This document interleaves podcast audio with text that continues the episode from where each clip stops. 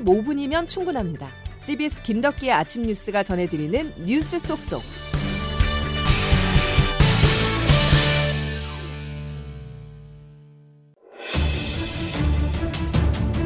천문학적인 개발 이익을 부동산 개발업자와 브로커가 나누어 갖게 만든 매우 중대한 지역 토착 비리입니다.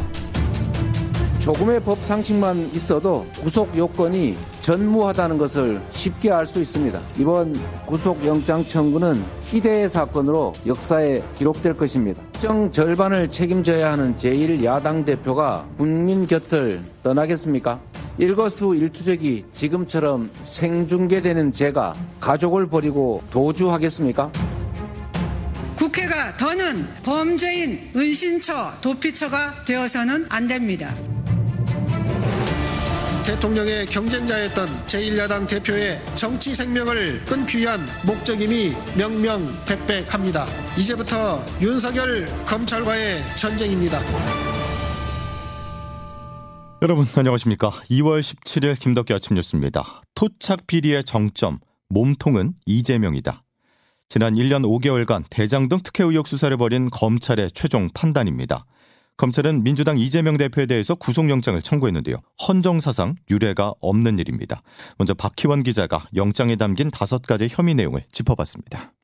검찰은 우선 이재명 대표에게 대장동 개발 사업 과정에서 개발 이익을 대장동 일당에 몰아줘 성남시에 손해를 끼쳤다는 배임 혐의를 적용했습니다. 검찰이 산정한 손해액은 4,895억 원에 달합니다. 검찰은 원래 실무자가 공모하려 했던 대로 개발 이익 70%가 환수됐다면 성남도시개발공사가 6,725억 원을 확보했을 것으로 추산했습니다. 실제 확정 이익은 1,830억 원에 불과했습니다. 검찰은 최종 결재권자였던 이 대표를 대장동 개발 비리 몸통으로 지목했습니다. 위르 신도시 개발 사업에서도 남욱 변호사 등 민간업자와 호반건설 등이 211억 원의 부당이득을 얻게 한 혐의가 추가됐습니다. 서울중앙지검은 특히 성남에서 수사하던 성남FC 후원금 사건을 그제 넘겨받아 뇌물죄도 적용했습니다. 이 대표는 성남FC 구단주로 있으면서 두산건설과 네이버 등 4개 기업의 후원금 133억 5천만 원을 유치하는 대가로 건축 인허가 등 편의를 제공한 혐의를 받습니다. 검찰은 권력형 비리범죄로 사안이 중대하고 측근 등을 통해 증거를 인멸할 우려가 크다며 구속 필요성을 강조했습니다. CBS 뉴스 박희원입니다. 죄질과 4천억 원이 넘는 배임 액수를 볼 때 중형 선고가 예상돼 야당 대표라는 특수성을 감안한다 해도 신병 확보가 불가피하다는 게 검찰 측의 설명입니다. 이례적으로 검찰총장까지 나서 구속영장의 정당성을 강조했는데요. 민주당은 격앙된 반응을 나타내며 윤석열 대통령과 정부를 향해서 맹 비난을 퍼붓습니다. 양승진 기자가 보도합니다. 이원석 검찰총장은 민주당 이재명 대표의 구속영장 청구에 대해 이번 사건을 극히 중대한 사안으로 보고 있다는 입장을 밝혔습니다. 이 총장은 지방 권력과 개발업자의 불법 정경 유착을 통해 지역 주민과 자치단체에 돌아가야 할 천문학적인 개발 이익을 개발업자와 브로커들이 나눠 가진 지역 토착 비리라면서 영장 청구가 불가피하다고 밝혔습니다. 충분한 물적 증거와 인적 증거, 서면과 서류를 이미 확보한 상황이다.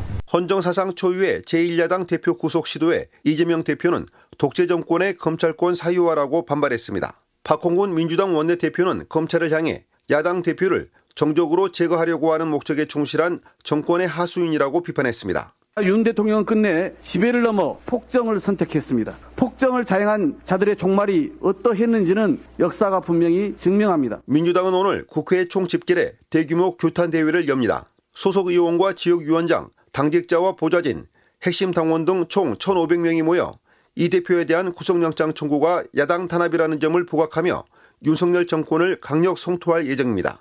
CBS 뉴스 양승길입니다. 제1야당 대표 체포동의안의 공은 이제 국회로 넘어왔습니다.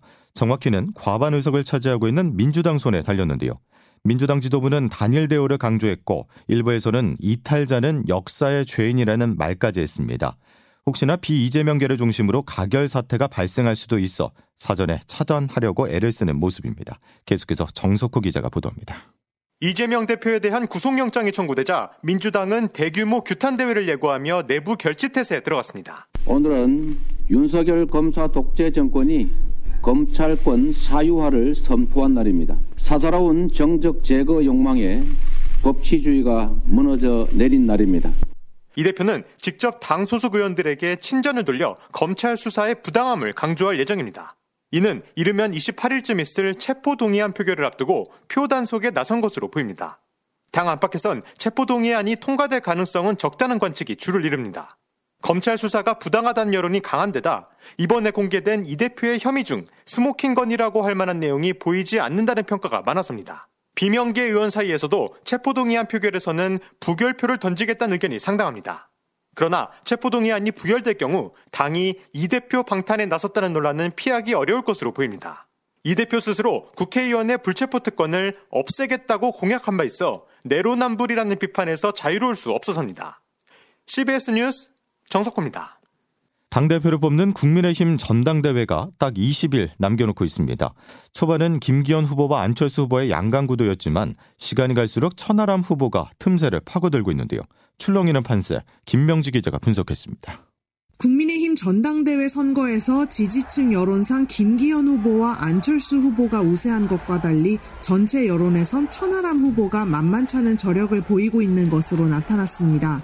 지난 14일부터 이틀간 피플 네트워크스 리서치가 국민의힘 지지자 1387명을 대상으로 지지도를 조사한 결과 김 후보가 1위를 차지하고 안 후보와 천 후보, 황교안 후보는 그 뒤를 잇는 것으로 집계됐습니다.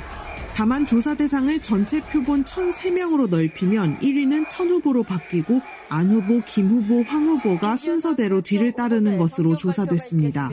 전당대회 선거운동 초반 양강 구도를 파고드는 천 후보의 바람이 예상보다 더 셀 수 있다는 평가가 나오는 대목입니다.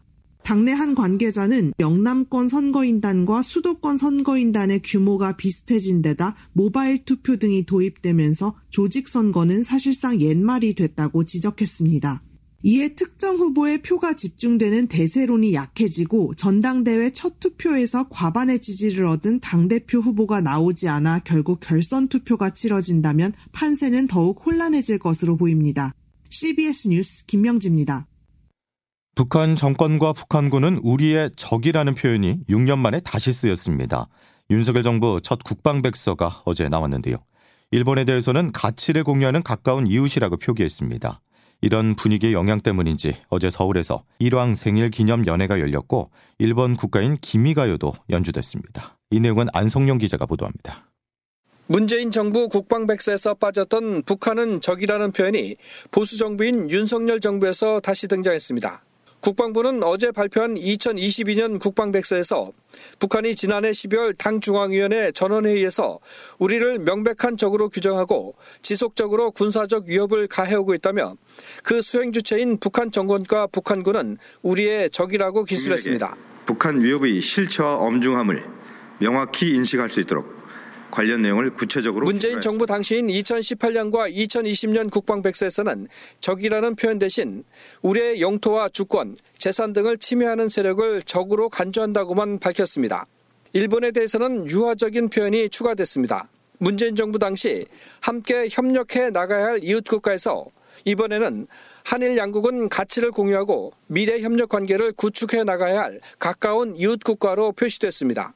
이런 훈풍이 반영된 듯 어제 서울 시내 한 호텔에서 열린 일왕 생일 축하인에서는 애국가와 함께 일본 국가인 기미가요가 처음으로 연주됐습니다. 행사가 진행된 호텔 앞에서는 반일 단체들이 시위를 벌였습니다. CBS 뉴스 안성료입니다. 우리와 가치를 공유하는 이웃이 올봄 원전 오염수를 방류할 계획입니다. 이 오염수가 4에서 5년 뒤 우리 해역에 본격 유입될 것이라는 분석인데요. 그런데 해양과 원자력 전문 우리 국책연구기관이 오염수 국내 영향이 미미하다는 결과를 발표했습니다. 국민이 납득할 수 있을지 미지수입니다. 보도에 조태인 기자입니다. 일본 정부는 2년 전 후쿠시마의 원전 오염수를 바다에 방류하겠다고 밝혔습니다.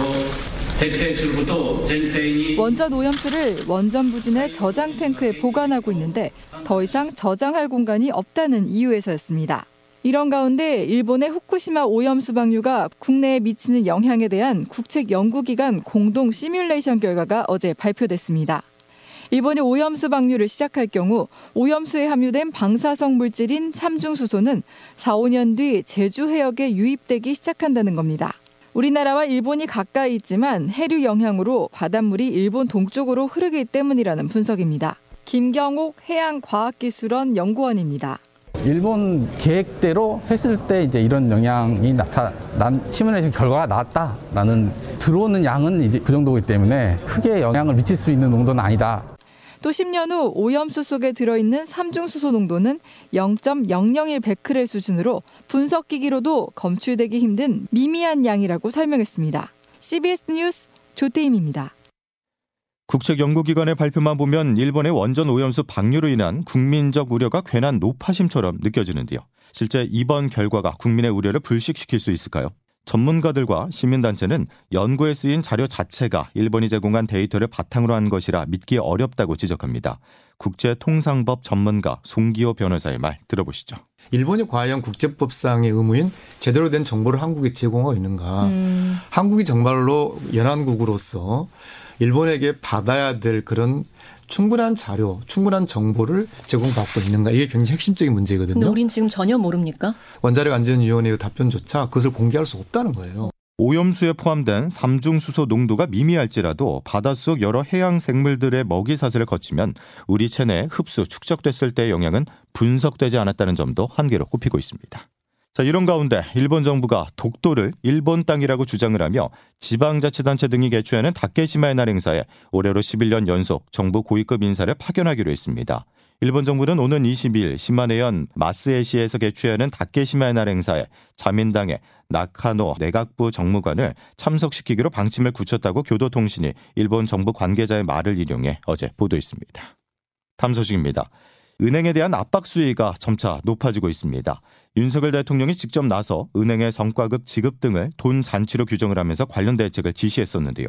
코로나로 단축했던 영업시간을 복원하는 것조차 머뭇거렸던 은행이 앞으로 더 큰 개혁을 보여야 해 전정긍긍하는 모습입니다. 박지원 기자가 보도합니다.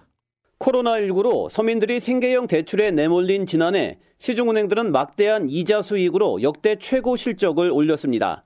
KB국민, 우리, 신한, 하나, NH농협 등은 지난해에만 임직원들에게 1조 3천억 원이 넘는 성과급을 지급했습니다. 주택담보대출과 생계형 사업대출 등 서민들의 대출 이자 부담은 커졌지만 은행들만 돈잔치에 나섰다는 비판이 당장 일었습니다. 윤석열 대통령이 은행권을 겨냥해 과점 체제로 특혜를 받다고 언급한 이후 은행들의 과도한 이자 수익에 대한 정부의 제도 개선 움직임도 빨라지고 있습니다. 최상목 대통령실 경제수석입니다. 윤석열 대통령은 우리 은행 산업의 과점이 폐해가 크다고 지적하면서 실질적인 경쟁 시스템 강화 방안을 마련할 것을 금융위원장과 금감원장에게 지시하였습니다. 당장 금융위원회와 금융감독원은 이번 달 중 테스크포스 팀을 꾸려 소상공인, 중소기업 특화 은행을 신설하거나 인터넷 전문은행을 확대하는 방안을 검토 중입니다. 한편 은행들은 앞다퉈 사회공헌 확대에 나서고 있지만 성난 민심과 정부의 제도 개선 칼날은 피하기 어려울 전망입니다. CBS 뉴스 박지원입니다. 김덕기 아침 뉴스 여러분 함께하고 계십니다. 이제 기상청 연결해서 오늘과 주말 날씨 알아보겠습니다. 김수진 기상 리포터. 네, 기상청입니다. 예, 오늘 출근길 옷차림 어떻게 해야 될까요? 네, 오늘은 큰 일교차에 대비한 옷차림을 하시는 것이 좋겠습니다. 오늘 아침 기온 서울 영하 1.5도를 비롯해 대부분 어제보다 2도에서 5도가량 더 낮게 출발하고 있는데요. 오늘 한낮 기온은 서울과 원주 8도, 대전 10도, 광주, 대구, 부산 12도의 분포로 오히려 어제보다 2도에서 4도가량 더 올라서 일교차가 10도 이상 크게 벌어지겠습니다. 이런 가운데 오늘은 수도권과 충청권 또 내일은 중서부와 대구권을 중심으로 공기질이 계속 좋지 않을 것으로 보여서 이점 유의하셔야겠고요. 또 오늘부터 주말 주일까지는 비 소식이 잦겠습니다. 일단 오늘 낮에 제주를 시작으로 밤 사이에는 남부지방까지 비나 눈이 점차 확대되겠고 또 주말인 내일 오후부터 모레 오전 사이에도 전국에 걸쳐서 비나 눈, 눈 소식이 있습니다. 남부와 제주를 중심으로 5에서 30mm 안팎의 비가 다소 내리겠고 강원 북부 내륙과 강원 산지에는 1에서 3cm 안팎의 눈이 더 쌓이는 곳이 있겠습니다. 날씨였습니다. 한 주 동안 뉴스 듣느라 고생 많으셨습니다. 다음 주에 건강한 모습으로 다시 뵙죠. 고맙습니다.